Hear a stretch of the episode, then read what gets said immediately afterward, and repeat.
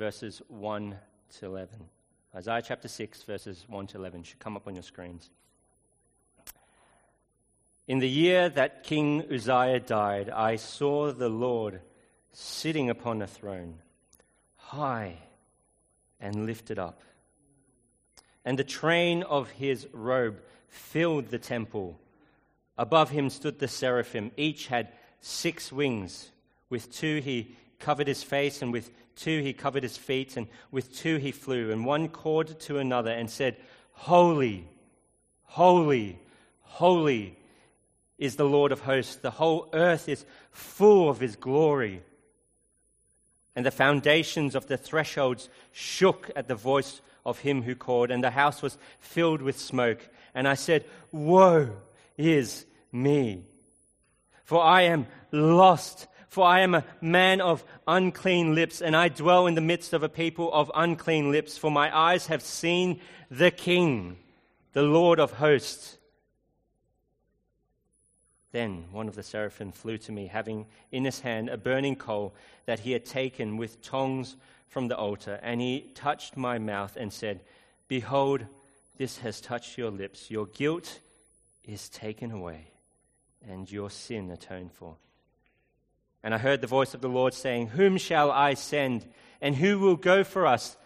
Then I said, Here I am, send me. And he said, Go and say to this people, Keep on hearing, but do not understand. Keep on seeing, but do not perceive. Make the heart of this people dull and their ears heavy, and blind their eyes, lest they see with their eyes and hear with their ears and understand with their hearts and turn and be healed. Then I said, How long, O Lord? This is the word of God. You know, um, to be awfully honest with you, um, as I prepared to speak to you this morning, as I prepared throughout this week, there was this persistent inadequacy that I sensed, that I felt plagued me this whole week. Not that I, not that I ever really feel adequate to preach to you from God's word, but particularly so this week. Particularly so this week. I mean, I mean, who am I who am I, a mere maggot, to speak about the holiness of God? Who are we, mere creatures, to even dare catch a glimpse of the holiness of God? And so, friends, today let me remind us all that we are approaching sacred ground. As such, let's stop now and bow our heads in a time of prayer. Heavenly Father, gracious God, Oh, holy God, we pray that you would meet with us today, Lord. We pray that you would meet with us. We pray that you would reveal to us in a fresh way your glory. We pray that you would meet with us. Lord, we pray that you would not let us walk away unchanged from an encounter with you. We pray that you would meet with us, Lord. We pray that you would even wound us to then heal us, Lord. Meet with us, we pray. In Christ's name we plead. Amen. Let me, um, let me rewind the clock back to the 1990s. 19, in the mid 1990s, I was about eight years old. And uh, our family, we were on holiday uh, to Hong Kong at that point in time. And we were staying uh, in, uh, in my uncle and auntie's apartment uh, in Hong Kong. And every day we would go out and then come back to their apartment, which was on uh, the 30th floor of this apartment block. And I would vividly remember we would enter into the uh, lobby on the ground floor. We would say hi to the security guard. We would call for the lift, and then we will press the 30 button in the lift. So on any, gate, on, on, on any day, we would go out, we'd go out shopping, we'd go out to eat, but then we would return from that day of shopping or eating, and we would enter the lobby, We'd say hi to the security guard, we'll call for the lift, and we'll press the 30 button. So, in my mind, it seemed pretty clear, pretty obvious to me that we were living on the 30th floor, right? I intellectually knew the fact that we were living on the 30th floor. But the question was did I truly grasp what it meant to be living on the 30th floor of that apartment? Did I truly grasp that? Well, not really. Not really. Not until one day when I walked out onto the balcony. I walked out the, onto the balcony uh, of this 30th floor apartment, and I remember walking towards, you know, the, the banister. Only then did I really begin to know what it was and how far up 30 floors was from the ground below. You know, there was this strange sensation.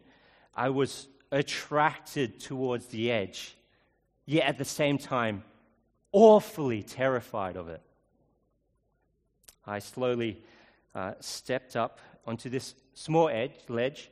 I stepped up onto it, and I, I put my hands over the banister, kind of leaned over this banister, and then I looked directly down. I looked directly down. As you can imagine, the height was just dizzying. Dizzying.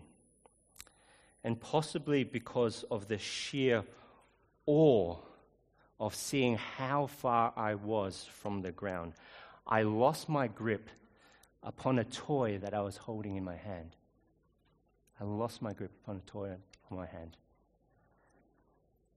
And I watched it just slip from my hands, falling, tumbling, tumbling, tumbling. It fell so far that at some point in time, I failed to even identify it. It was smaller than a dot in my eye. So far was I from the ground that there was no sound as the, hit, as the toy hit the ground below. No sound, just the unceasing howl of the wind at 30 floors high.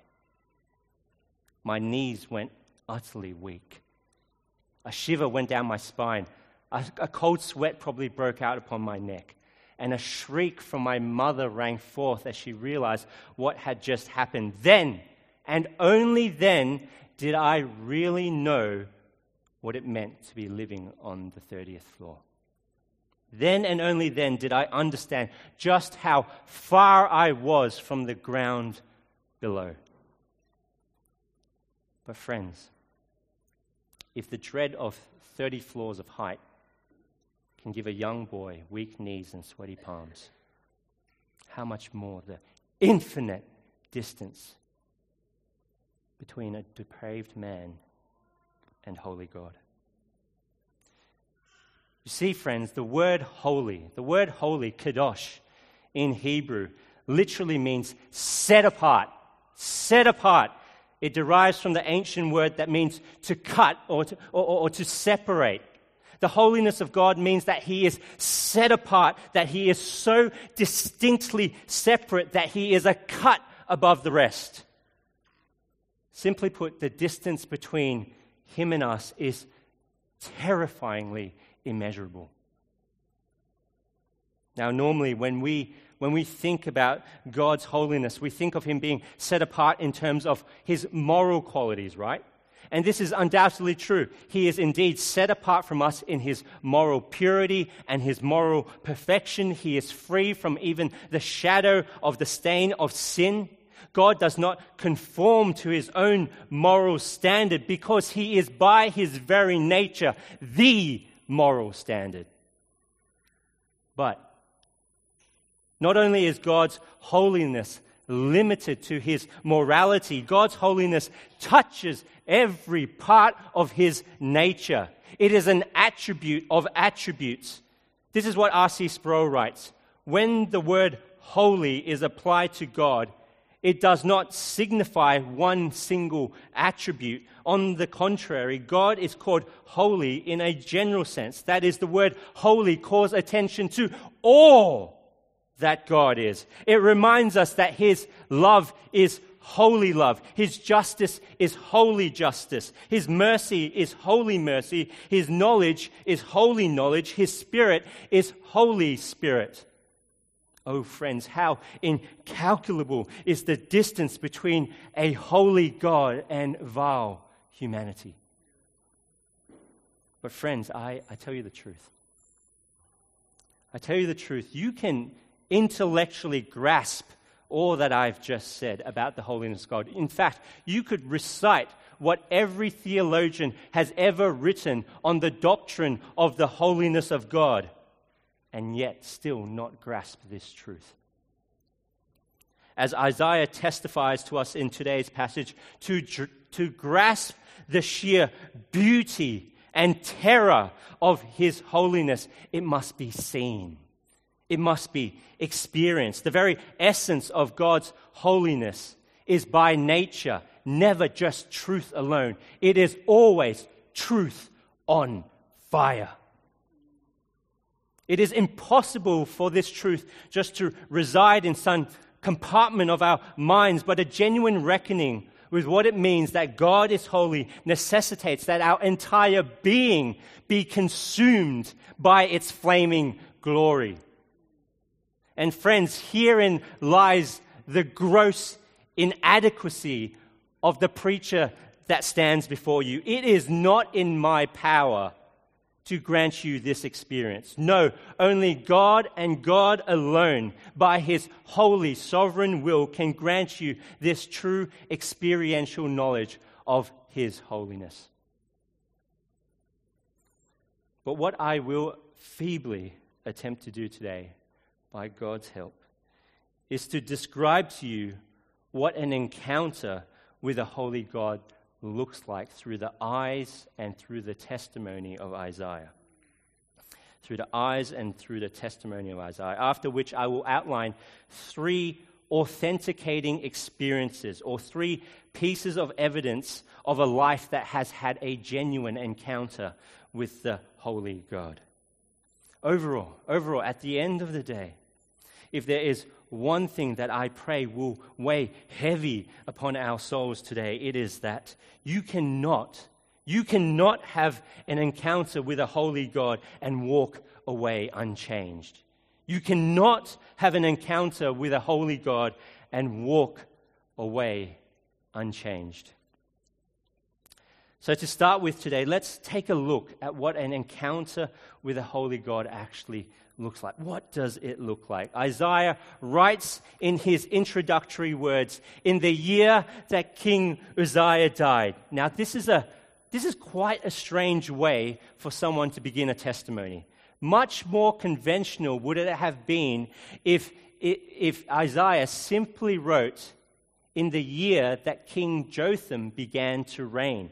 But he doesn't. He doesn't write that because unfolding before his very eyes is the reality of the utter distinction between a dying man and the living God. King Uzziah was actually the second longest reigning king out of all the monarchs of both Judah and Israel. He reigned for 52, 52 prosperous years. Four generations of people called him king. He had building projects that were successful, and he raised up a military that was mighty. And yet, despite all of this, he dies. He dies, whilst the Lord sits unmoved, unfazed, unmoved, unfazed upon his heavenly throne. And so, in the very first verse, we are confronted with the holiness, the set apartness, the infinite distance between fragile man and an unchanging God. And therefore, it is fitting then for Isaiah to continue that the Lord was high and lifted up, He is exalted. In other words, the Lord is holy, He is set apart like none other in His transcendence. And yet, at the same time, Isaiah also sees the train of his robe or the, the hem of the Lord's robe fill the earthly temple. As we know, the temple is the, the meeting place between God and man. Yes, the Lord is indeed high and lifted up, yet not at the expense of him being close and near. He is both transcendent and immanent. He is both infinitely set apart and intimately close. In other words, he is holy. He is like none other in both his distance and his nearness. Then Isaiah noticed the seraphim waiting upon the Lord like servants waiting upon their master. You know, the word seraph literally means burning ones. Burning ones. Like the burning bush of Moses, the seraphim are close enough to the Lord, to the holiness of the Lord, that it sets them ablaze, and yet the Lord sustains them so they are not consumed. They have six wings, two with which to cover their face, for even, even they, in their moral purity, must not pry into the divine, two with which to cover their feet in humility, and only two with which to sustain themselves and fly. And continuously they sing, Holy, holy, holy is the Lord of hosts. The earth is full of his glory. Now, in Hebrew, um, the repetition of a word is a, an expression of that word in the highest of terms. So, for example, if you see written uh, in Hebrew, gold, gold, it's not a typo. They meant to write gold, gold, because it literally means golden gold or, or pure gold. Thus, for Isaiah to hear, holy, holy, holy, three times would be absolutely mind blowing. It would not just be holy holiness or, or, or say pure holiness, but it would be holiness raised to the power of three, holiness cubed. Put in another way, the seraphim cannot help but proclaim that from every angle, from every aspect, from every position, in every dimension, the complete depth and height and length of God's nature is holy, holy, holy that he is set apart, that he is incomparable through and through and through again. Furthermore, holiness and glory, holiness and glory are two sides of the same coin. To put it simply, glory is manifest holiness. Glory is manifest holiness, or glory is revealed holiness. And so when the seraphim declare that the whole earth is full of his glory, they are proclaiming that from whatever vantage point on earth, there is not a square inch of all creation that does not proclaim his manifest holiness. But he doesn't stop there. We see from Re- Revelation 4 that they don't stop proclaiming this. The seraphim do not find it fitting just to declare this once Instead, they cannot help but proclaim this truth again and again and again to one another, like a chorus that transforms into a pre chorus bridge to again usher back in the chorus in an unending loop, ever rising in intensity, but never reaching the audible climax, fitting enough to do full justice to the truth proclaimed. They sing, Holy, Holy, Holy. So intense are the seraphim's cries that it shakes the foundations of the temple doors. Even inanimate objects quake at the presence of a holy God. And now the whole temple fills with smoke. The temple's smoke infusion, the intensity of the angelic proclamation, the trembling of the temple's foundations. Friends, there was surely not a doubt in Isaiah's mind that he was now facing a personal Mount Sinai situation. Mount Sinai, where the Lord descended in fire and smoke. Mount Sinai, where the mountain trembled at his presence. Mount Sinai, where the Lord thundered and the trumpet sounded. Mount Sinai, where the Lord revealed his moral holiness in the Ten Commandments. Mount Sinai, where the Lord warned the people to come no closer, lest he break out in his holy, righteous anger. Church, is it any surprise that the only fitting response to this devastating encounter with the holiness of God is for Isaiah to simply cry out, Woe is me. Friends, this is the first of three experiences that result from a genuine encounter with the Holy God. It is the experience of being brutally honest about who we really are.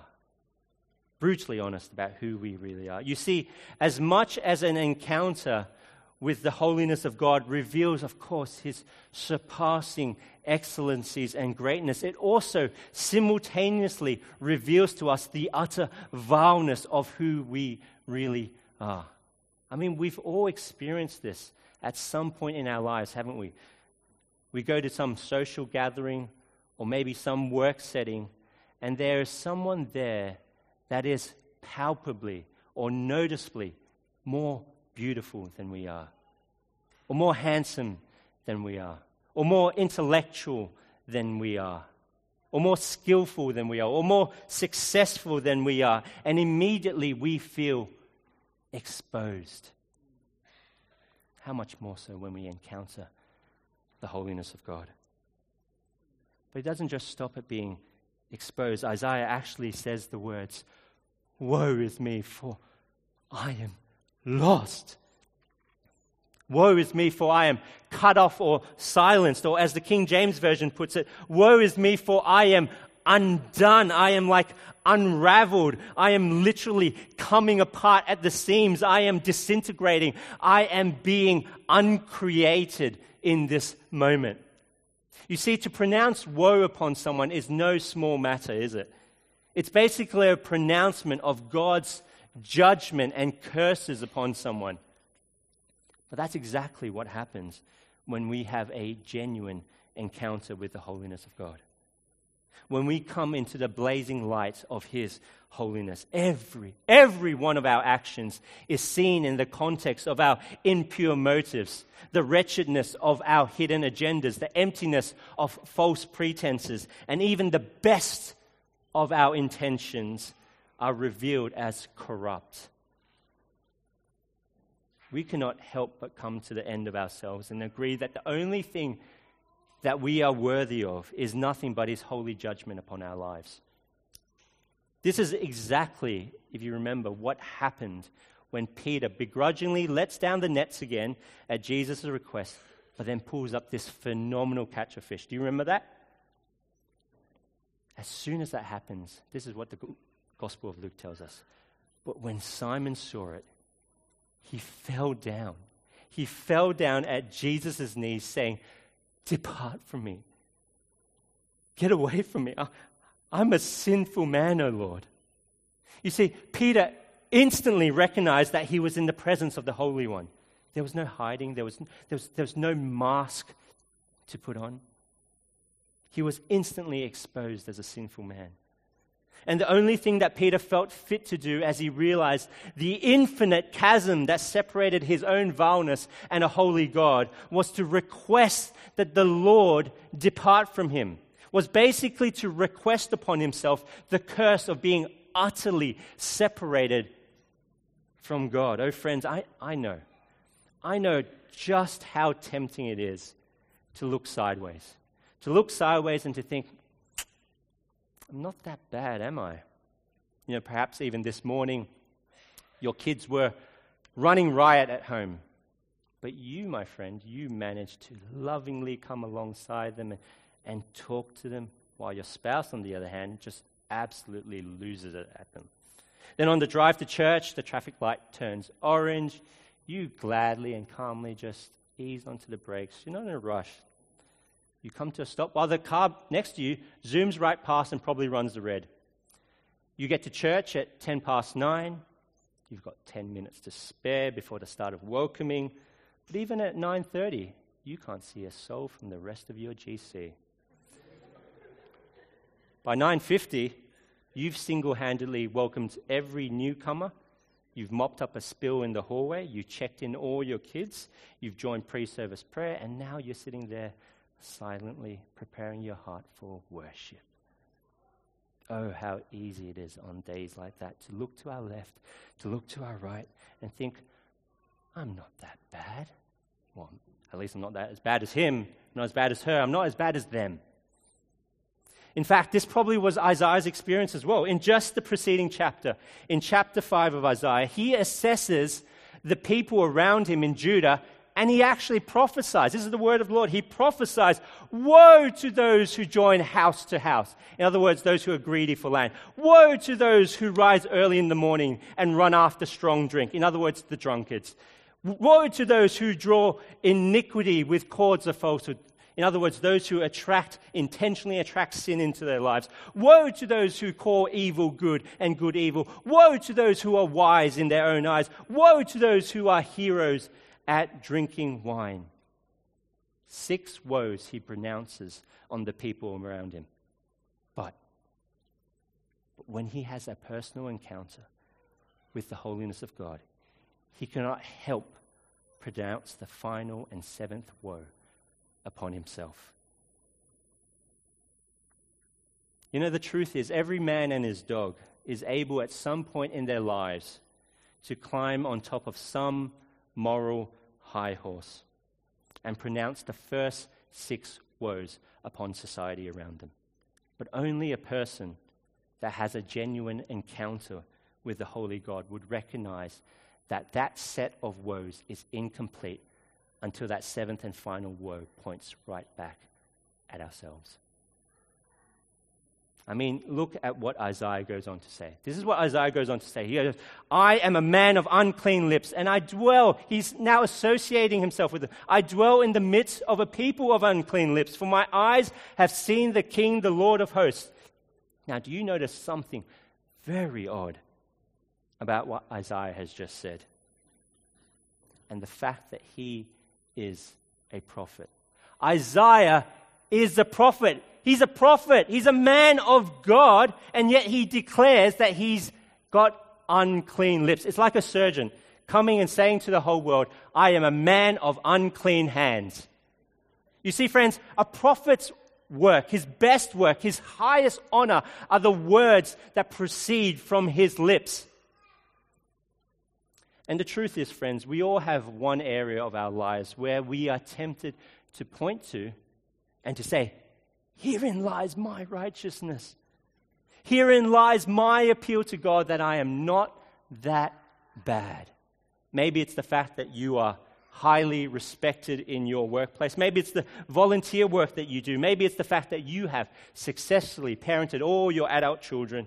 Maybe it's the fact that you've been drug free or porn free for some time now. Maybe it's because you have diligently kept up with your daily devotionals. Maybe it's because you are very effective in your ministry area. Or maybe it's simply the fact that your attendance at church is well above the mediocre Sydney average of 68%.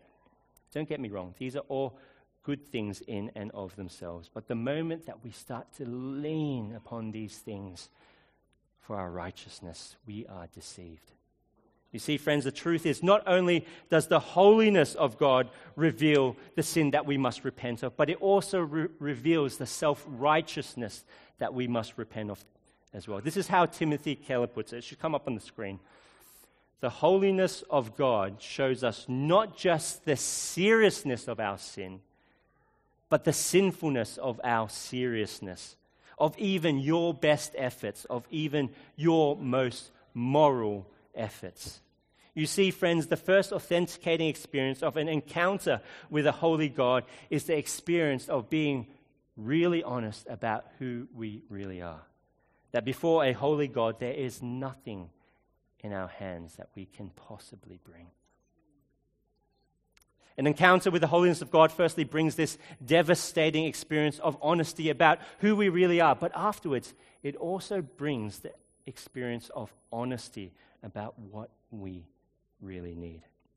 You see, when you come to the honest realization of who we really are, there is absolutely nothing we can say except, Woe is me. De- depart from me, Lord. At this point, we are at the end of the road. We're out of options. We've got nothing to offer, no further appeal, no further recourse. But the Lord, this is where the Lord acts, but the Lord, in his holy mercy, does not leave us here. He breaks us to restore us, he empties us to fill us completely, he wounds us to heal us, he pulls away to then come closer than ever before. And we see this in the way the Lord meets Isaiah with his holy grace and holy mercy. Then one of the seraphim flew to me, having in his hand a burning coal that he had taken from taken with tongs from the altar, and he touched my mouth and said, Behold, this has touched your lips. Your guilt is taken away and your sin atoned for. Church, look at the direction of action. Isaiah, he doesn't run to the seraphim. He does not throw himself before the throne. No, the seraphim, at the command of God, flies to Isaiah. The action always flows from divine to mortal, from heaven to earth, from pure to profane. Friends, just like a, a river that always flows downhill, the direction the streams of mercy and grace always flow are from God to us, never the other way round.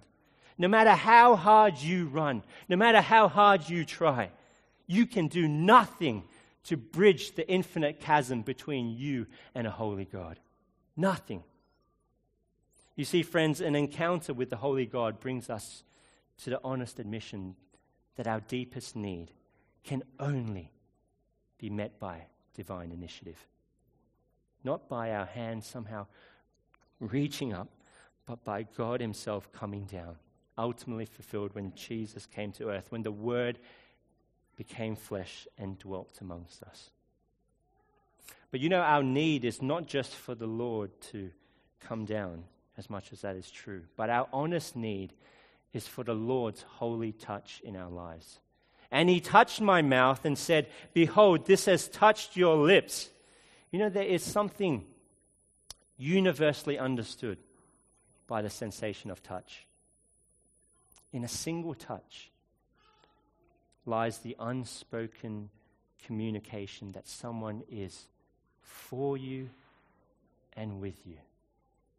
In a single touch lies the unspoken communication that someone is for you and with you. Just consider how the holy touch of the Lord Jesus lifted Peter's mother, mother-in-law's fever, or how his touch gave sight to the blind, or his touch made the leper clean, or how his touch made the young man come back to life, or how his touch healed the woman with a discharge of blood from 12 years of uncleanliness. But more specific than that, friends, we need, we need the holy touch of the Lord that comes from the altar of atoning sacrifice accompanied by the eternal word of comfort that our guilt is taken away and our sin atoned for. Then one of the seraphim flew to me, having in his hand a burning coal. Note this that he had taken with tongs from the altar. An encounter with the holy God necessarily brings us to a place where we acknowledge this need, not just for a healing touch, but for an atoning touch a touch that makes us right with God again.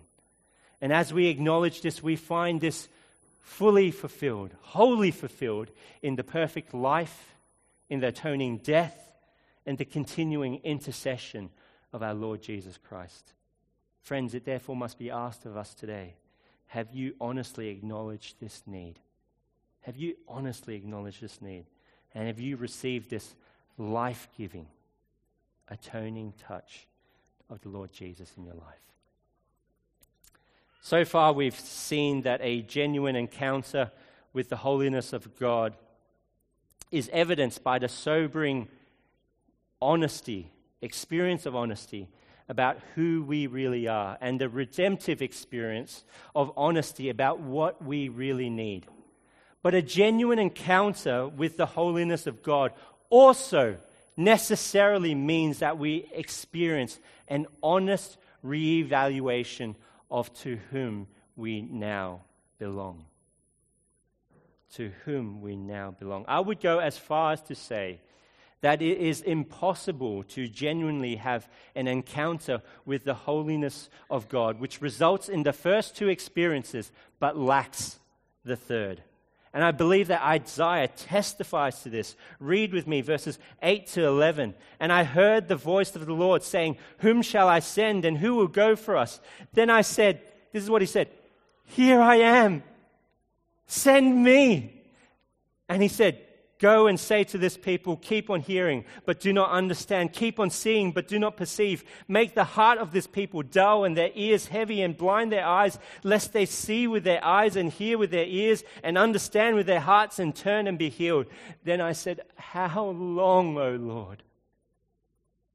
So after Isaiah's guilt is taken away and his sin atoned for by the touch of the burning coals, suddenly, suddenly he can hear the voice of the Lord. In fact, the way the passage seems to read implies that the Lord was speaking all along. But because of Isaiah's sin, he was deaf to it. But now he hears the voice of the Lord. This is communion, this is relationship. And the Lord says, Whom shall I send and who will go for us? So now Isaiah's voice, once silenced by his own guilt, now springs forth with the reply of the redeemed Here I am. Here I am. Send me. The, the rumblings of the temple, the, the cries of the seraphim now fade into the background as Isaiah hears the voice of the Holy One. And this is what I really want us to take notice of. Look at how a genuine encounter with the holiness of God inevitably results in a wholehearted desire to serve Him. His answer of, Here am I, send me. It's a cry of surrender. It's a cry of laying down the very life that just has been redeemed in total service back to God. It's a cry of willingness to go to whomever to go wherever the Lord desires. Friends, Isaiah's cry of, Here am I, he's not telling the Lord his location. It's an outpouring of devotion to be used completely at the disposal of the Lord. He's basically saying, I'm here. I'm here, Lord. All of me. All for you.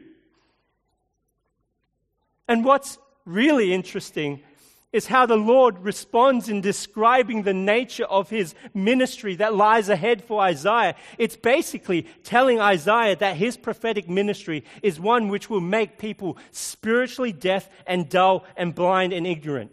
In other words, the Lord is telling him that he will speak, he will teach, but they will not listen. They will not understand. In fact, your prophecies will make them duller, deafer, and blinder than ever before. It's like telling a teacher on day one of their teaching degree that their career will be marked by much teaching, but it will only leave their students more ignorant. Or telling a doctor on the first day of training at hospital that they will do much consulting, but it will only make their patients sicker. In other words, Isaiah, your life, your ministry will be one of failure and rejection by the world around you. But listen to Isaiah's simple and heartfelt reply. He doesn't say, Oh, quit. He doesn't start looking for a career change or asking God for some other calling upon his life.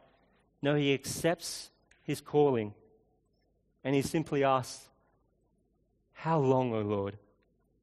And don't, in, in, don't misinterpret how long, O Lord, to be a sign of impatience or, or, or, a question of how long he has to endure in this job. In a single vision, put yourself in Isaiah's shoes for a minute. In a single vision, Isaiah has been wounded. He's been wounded and he's brought, been brought down to nothing, disintegrated, but then atoned for and then radically restored. And so his deepest longing now is for his very own people, the people of Judah, to also experience the same redemption that he has experienced. So he cries out, How long? Not for himself, but for the people that he has been sent to. Church, see how Isaiah has taken his redeemed life that he was given and simply laid it back at the feet of the Lord. He's laid down his personal goals. He's laid down his personal ambitions. He's laid down his personal preferences. He's even laid down his personal expectations in total surrender to simply serve the Lord God who saved him. And so, the question that I leave you with that must be asked at this point is whether this too is your experience. Church, have you had an honest reevaluation of whom your life now belongs to? Are you surrendered to His will? Are you so sold out to the Lord, to the Holy One of Israel, that even failure and rejection from the world would not move you from the truth that you have been fully bought and paid for by the blood of our Lord Jesus Christ for service to Him and Him alone. Let me bring us to a close. I'm aware that um, Isaiah's testimony may leave us with the impression that an, an encounter with the holiness of God happens in like a single moment of time, like in a single vision. This may indeed be the, the case for some of us here, but that's not always the case. Many of us here has, have indeed had a genuine encounter with the holiness of God, but it happened over the course of months and even years. The pace at which this encounter with the Lord occurs is not what is important. Rather, the question that must be considered today is whether or not you've indeed had such an encounter at all. And such an encounter leaves us, cannot leave us unchanged. Instead, it leaves three indelible marks upon our lives. It leaves us honest about who we are, it leaves us honest about what we need, and it leaves us honest about to whom we now belong. Friends, we, um, we've got a time of prayer after the service today, a time to respond to all that we've heard. Perhaps today is the first time that you've had a genuine encounter with the holiness God. You now see the, the horror of the sin, of your own sin, in the blazing light of His holy perfection. And you are ashamed of even the best of your works. But at the same time, you felt the touch of His holy love in your life, particularly as you behold and you look upon His holy, perfect Son crucified in your place upon the cross. If that is you, let me encourage you to come up and receive prayer. This is a sacred moment in your life. Don't let it rush by. Come and receive prayer, my friend. Perhaps for others of you, you've come to the realization that you've never had a genuine encounter with the holiness of God. You've heard stories about Him, you've heard stories of people who have encountered Him, but today there is a burning in your soul to have an encounter with Him. Yes, the Lord is holy in His righteousness. Remember, He's also holy in His mercy and grace. Come and receive prayer today. Or perhaps there are some of you here who have indeed had a genuine experience of the holiness of God. This is very much your own experience, but you've forgotten for a moment that the life that He restored to you must be surrendered back to Him. And today you want to renew your commitment to follow Him completely. You want to live for Him and Him alone. Come, brother. Come, sister. Come and receive prayer at the end. Let us pray.